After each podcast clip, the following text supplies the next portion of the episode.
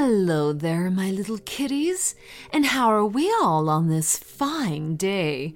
It's been raining now for five hours straight. Oh, complete bliss. Now, on to our first story of Nathaniel, the childhood ghost. I'm a 29 year old female, and the events I am about to detail begin to take place shortly before I was born and are unanimously agreed upon as fact in my family, which is saying a lot since most of us are estranged from each other and no longer speak.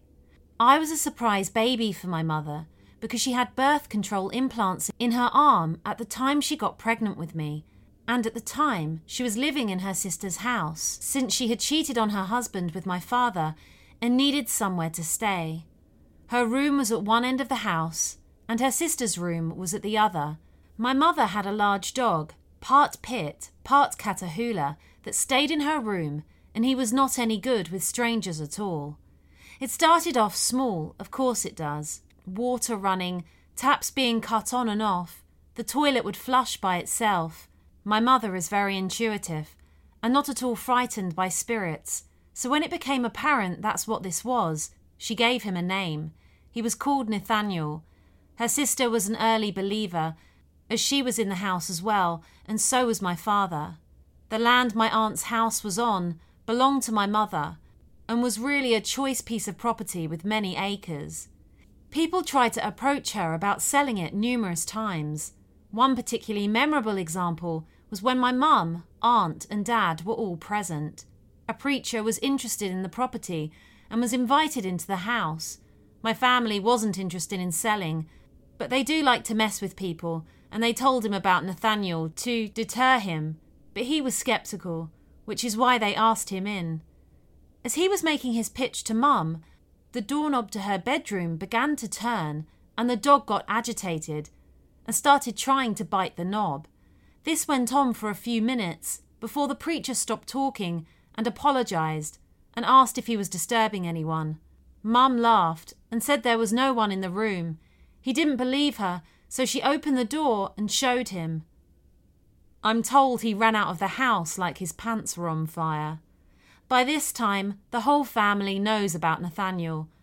After I was born, the events ramped up. He loved to play with my toys and would do so for hours, even if they removed the batteries. When my grandfather died, and the family gathered at my aunt's house for the wake, a toy cell phone without batteries began to play Amazing Grace, and they wrapped it in a towel and put it at the other end of the house under the sink. But the song got louder and louder until it finished. My mum and dad split up. My dad got remarried, and when I would go visit, Nathaniel would go with me. My stepmom said he'd roll the windows up and down in the car and play with the radio. He loved crayons, and he'd constantly leave them on the floor. My dad got mad at his wife for leaving them out until she said it wasn't her. Finally, they told Nathaniel that it was fine to play with the crayons as long as he put them back, and they were never left out again. Then one time, he picked up a plate of chicken bones and threw it at the wall. I was told that I would have conversations with him, and when they tried to sneak in to see who I was talking to, even with my back to them, I'd wave and say bye. Nathaniel hates being told he isn't real and will go to great lengths to prove that he is. When I was 15, my best friend didn't believe he was real and told me so one day. Then one night, I got a call from her mum. Her mum said she begged her to call me and asked Nathaniel to go home. Apparently, Nathaniel followed her home and wouldn't leave the lights or the TV alone at her house. Nathaniel has calmed down a lot, but he's still around. He hides stuff, and you have to ask him nicely for it back. Mum says he's my guardian angel. I don't know if that's true, but he's still attached to me. I know that for sure. When I was around five or six, I had a creepy encounter. This encounter happened in broad daylight, and my mom was with me in the house. She still remembers me coming to her and telling her what happened. This happened in the early 90s. I can still remember the memory of the event, though it seems so far away now. I have tried to put it out of my mind. However, I wanted to share my experience. I remember playing in the dining room while my mother was in the living room watching TV. We had a house that had a basement. This basement always gave a creepy vibe, the kind you might sense in a horror film. The basement also had several rooms that we used for storage only. The basement also had a garage door where my dad would park his fishing boat. While playing in the dining room with some toys, I heard a couple knocks in the basement door that was located in the kitchen. My dad was away fishing and I thought he must have returned, so I eagerly jumped up to go greet him, as I had done many times before. As I opened the door, I'll never forget what I saw. Taking up the entire doorway was a giant shadow person, pitch black with no visible face or clothing. I stood there, paralyzed in fear, for what seemed like forever. I was too scared to scream and too scared to move. Suddenly, this shadow person, a shadow, it had a humanoid form, I'll talk about that a little bit later, stuck his dark hand out as to greet me. My hand shot up beyond my control to shake his hand. I don't remember feeling anything when I shook his hand. I mostly just remember the motion. As soon as the handshake ended, the shadow person completely vanished before my eyes. This is when my mom heard me screaming from the kitchen. She said that I had come running to her in utmost terror and screaming as if I had been badly hurt. She said at first she thought it might have I might have cut myself as there were knives and sharp objects around in the kitchen. When she asked me what was wrong, I told her I had seen a shadow man in the basement door, and he had shook my hand. She, she said when I told her this, she was extremely creeped out by my story, but she wanted to try to calm me down. She said, Well, he must have been nice since he shook your hand. We found out after we moved out that the person who owned the house prior to us had passed away in the house. I'm not sure if it's connected, but I thought it was worth mentioning. I can only describe that fear when I saw the shadow man as something akin to an animal's sense of danger when the deer freeze up or the rabbits stop moving in order to survive. As I got older, my mom would ask about the experience ever so often and told much of my family what happened. I described the shadow person as almost wearing a trench coat and with a top hat. I described him as looking like the neighborhood watch sign man. As I got older and I started working, I landed a nighttime job at a warehouse. I was working and listening to a radio show called Coast to Coast AM. They were having open lines and people could call in. I heard someone describe an encounter with an entity known as Hatman. I remember getting chills and having my mind blown that there were other people around the world who had had a similar experience that I had as a child. As far as I know, I haven't heard of anyone else shaking this being's hand, and most describe the encounter as evil or demonic. My encounter was a bit different, but one I'll always remember.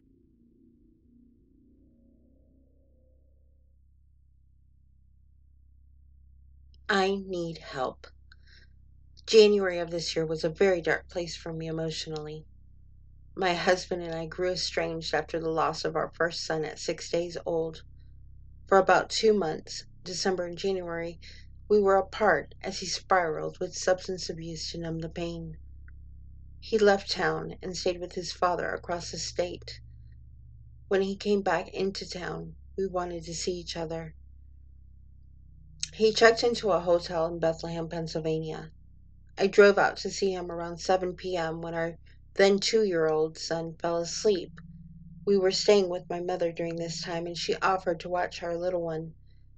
I stayed for a few hours. It was very emotional, to say the least. We wanted to reconcile and overcome the tragedy we had faced. Around midnight, I decided that I needed to get back to my mother's house in case our son woke up. It was pitch black outside, and my GPS led me down a narrow road. I was eager to get home, and although very overwhelmed, wide awake due to the adrenaline of seeing my husband for the first time after our separation. I crossed over a stream and started going slightly uphill. In the middle of the road was a set of bright green eyes. I instantly slowed down because there are a ton of deer in the area. If there is one deer, there is usually more. I slowly crept up the hill in my minivan, scanning for more eyes, and the figure in the middle of the road scuttled to the right hand side, then stayed perfectly still and positioned. Scuttled is the only way to describe the way it moved, honestly. To the right was a big open field and some trees and brush that lined the perimeter of the road. The thing was along the brush, almost like it was trying to blend in. It was on both its hands and feet, and its arms were unnaturally long and bent at an angle. Its eyes were that reflective green the entire time I drove past it, and it had no pupils. I don't think it looked at me directly after it positioned itself in the brush. It stared past me with a black hole for a mouth, not gaping, but wide open. Since I slowed down quite a bit to prevent me hitting what I thought was a deer, I got a good look at it. Whatever the creature was, it was about eight feet tall, but on all fours, crouched. Its skin looked like orange bark, like it was trying to camouflage along the trees, but it was too orange. And as I crept closer, I saw that it was fleshy, like gross, orangey, swollen, bloody fleshy. The nose is what stood out to me mostly. It was long and pointy. I'd almost compare it to Pinocchio before he would tell a lie. All the same orangey, fleshy color. I hope that makes sense. I don't really know how to describe it. It happened in seconds. I thought I saw a deer. I slowed down as I passed it, and it was not a fucking deer. I kept driving. Almost immediately after I laid my eyes on it, I felt my heartbeat in my throat.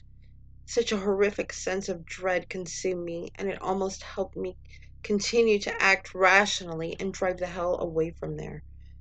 I then heard a knocking and a huge thud come from inside my van, like someone had jumped from the back, but on the inside. All of my windows were up because it was obviously winter, so there was no logical way something could have suddenly appeared as I was driving. All of the hair stood up on the back of my neck. And every instinct I had was telling me to keep staring straight ahead. Do not look behind. Do not look into the rearview mirror. Do not say a fucking word. So I didn't. I struggled to breathe. I had a huge lump in my throat as I sped down that road, so beyond scared, with every fiber of my being on overdrive, telling me to get away from there. The second I turned off that road, that feeling of someone being in the car with me was gone. I looked back and nobody was there. I kept driving and called my husband in hysterics, half sobbing, half laughing out of shock, and saying, I'm not scared, I'd kick its ass, because I had a feeling it thrived off my fear. It was one of the most terrifying things I have ever experienced in my life. Months have passed since then. My husband and I have since reconciled and have been even stronger since our fallout. We have tried to look more into it, but every time we started to do more research, I would get a sick feeling in my stomach, almost like my body was warning me to leave it be. I tried to ignore it and forget it for the longest time. My husband and I bought a piece of property locally. As we looked at properties, we stayed away from anything big and open with a field because it reminded me too much of that thing. We purchased a heavily wooded lot about 30 miles away from where this experience took place. We are having a home built custom to our three year old son's needs. Our little guy has cerebral palsy. We move onto the property next week in a camper to oversee construction. But now I'm worried. What if there is another encounter? And I have my little boy with me this time. What if something bad happens and I lose him? I already lost one son. If anything happened to my oldest, I don't know what I would do. We begin finally digging into what that thing was. We looked into the thing itself based on its appearance and the location I saw it at. It turns out that field I saw it was a part of a memorial park called Housenick Park. There was a lot of Native American history tied into the area, so we dug more into local lore. We came across the term skinwalker. That was probably the closest thing we found that resembled the creature. That's what we've been referring to it as, but there were a few things about my encounter and its appearance that still makes me hesitant to believe with 100% certainty that that is what it is. Can anyone help? Does the look of this creature sound familiar to anyone? Could it really have been a skinwalker? Or is it something else?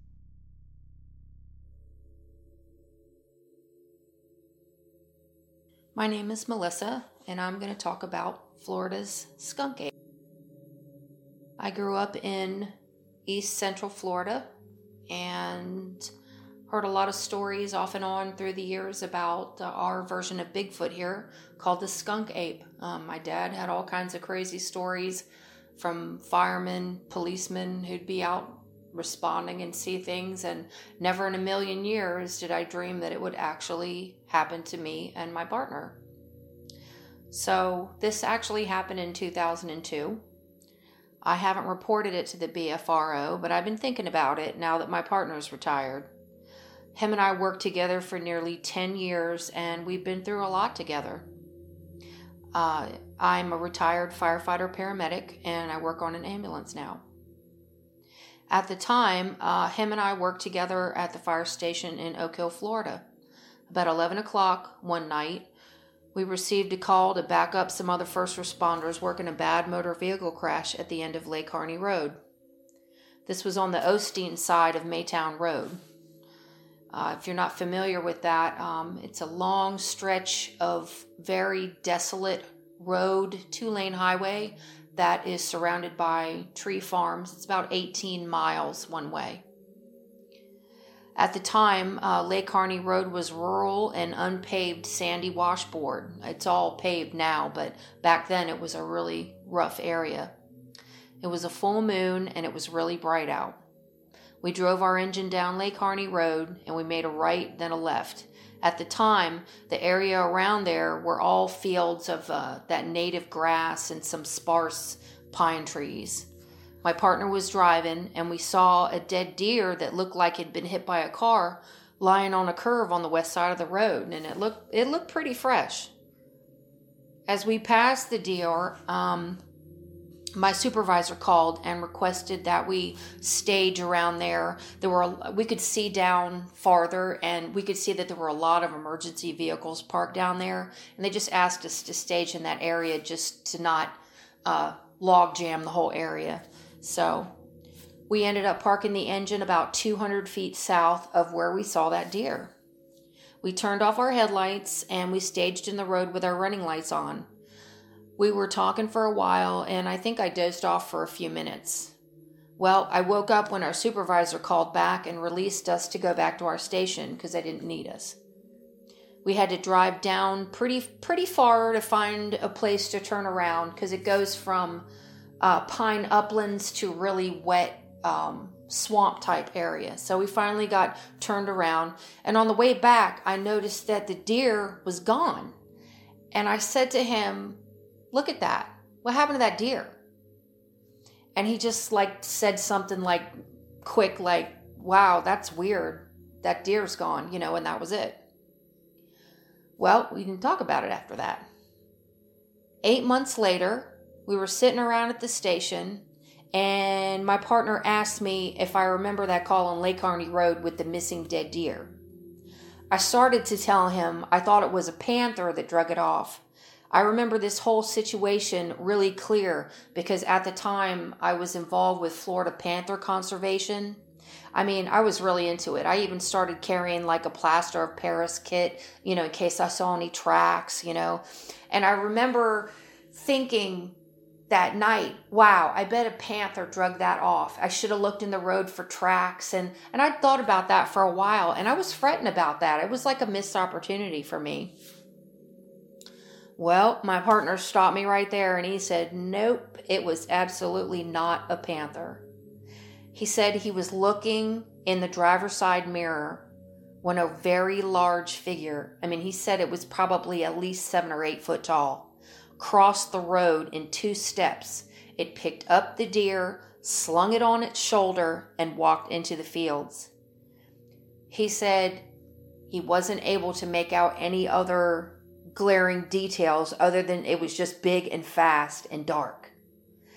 He did say that he instantly knew in his heart he was not looking at a man. My partner kept it from me because he said he didn't want me to be afraid to be in the woods. You know, because we we have brush fires and stuff all the time, you know. You don't want to be scared working out there. Well, after he told me about seeing that cryptid, we never talked about it after that, and I kept it to myself. Um, I know that he was really afraid that if that story got out that he'd seen that, that the other firemen would pick on him or just, you know, ridicule that type of thing. Well, his story really scared me. Him and I were partners for nearly 10 years, and we were really tight. And to me, his word is gold. I still run calls out in that same area. But I'll tell you what, I sure as hell don't run calls out there at night.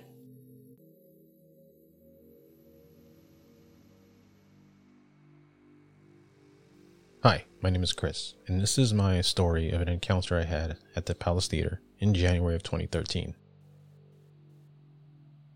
I'm part of a paranormal group out here in Texas called the West Houston Paranormal Society. In January of 2013, we went to do an overnight investigation of the Palace Theater in Seguin, Texas. Seguin is a small city just outside of San Antonio.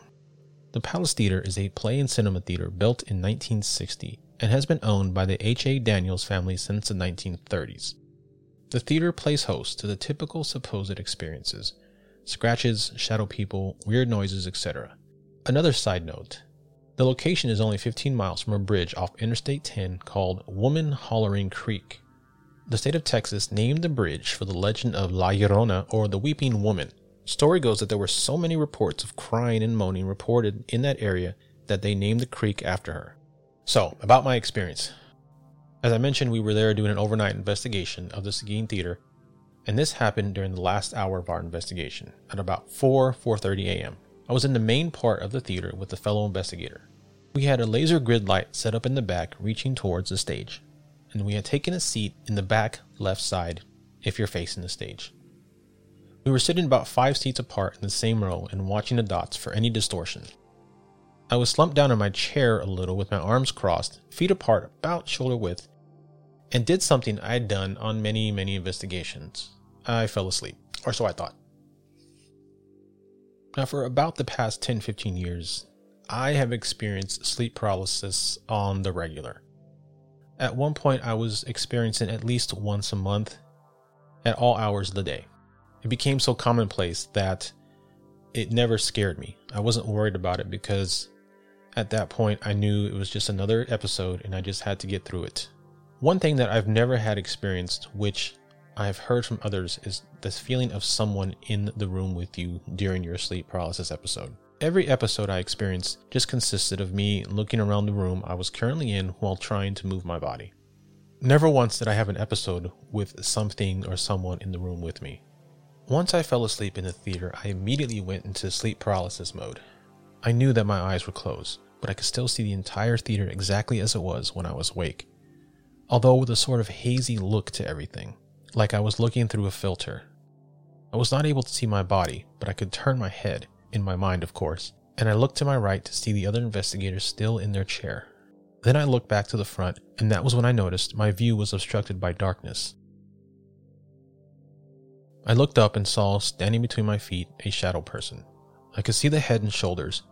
It was almost six feet tall. Suddenly, I got this feeling that it knew that I was aware of its presence and was looking at it. As soon as I got that feeling, this thing, in a super fast motion, bent forward and put its face, nose to black nose, with me. Then suddenly it entered me, through my head, like black smoke entering my body. My arms suddenly started feeling like electricity was going through them. Think of how a body part feels when it falls asleep, but 10 times more intense, and it was only in my arms. It was one of the weirdest sensations I've ever felt. I turned my head towards the other investigator and started trying to yell for her, knowing that if I could yell, it would wake me up and break the sleep paralysis spell. I was not able to yell, no matter how hard I tried. For what seemed like forever, but was probably no more than a few seconds, I struggled to get this thing out of my body. Finally, it was flung from my body, and at the exact same time, a thud came from the lobby behind us and was loud enough to wake me from my spell. After that, I went outside and paced back and forth, recounting everything that just happened to me and to try and explain it away or rationalize it. To this day, I still get sleep paralysis, but I've never experienced anything like that. When I first started investigating, I was much more of a full on believer. That was back in 2004, and as I've continued investigating, I've sort of flipped sides and become more of a skeptic. Save this experience and maybe a handful of others, I've never really had anything that to me was proof positive of the paranormal or ghosts. And while 90% of what I've experienced or what others have told me can be explained away or rationalized, to this day, this particular incident still boggles my mind and has me wondering what exactly I experienced. As I said, before that and after that, I've never had any sort of sleep paralysis experience with someone else or something else in the room. I've never seen a shadow person in any of my other investigations. And while I do consider that I was in sleep paralysis, what I saw was in fact a typical shadow person by all accounts. Well, that's it for tonight, darlings. I do hope you enjoyed our spooky tales. Join us in two weeks for our next round of chilling stories. And remember, if you have a strange but true creepy story to share with us, do send it to deadlydebbie at mail.com. Now, I'm going for a nice walk in the rain, and I'll be keeping my fingers crossed for thunder. The last time I got struck by lightning was over five years ago, but here's hoping. Good night.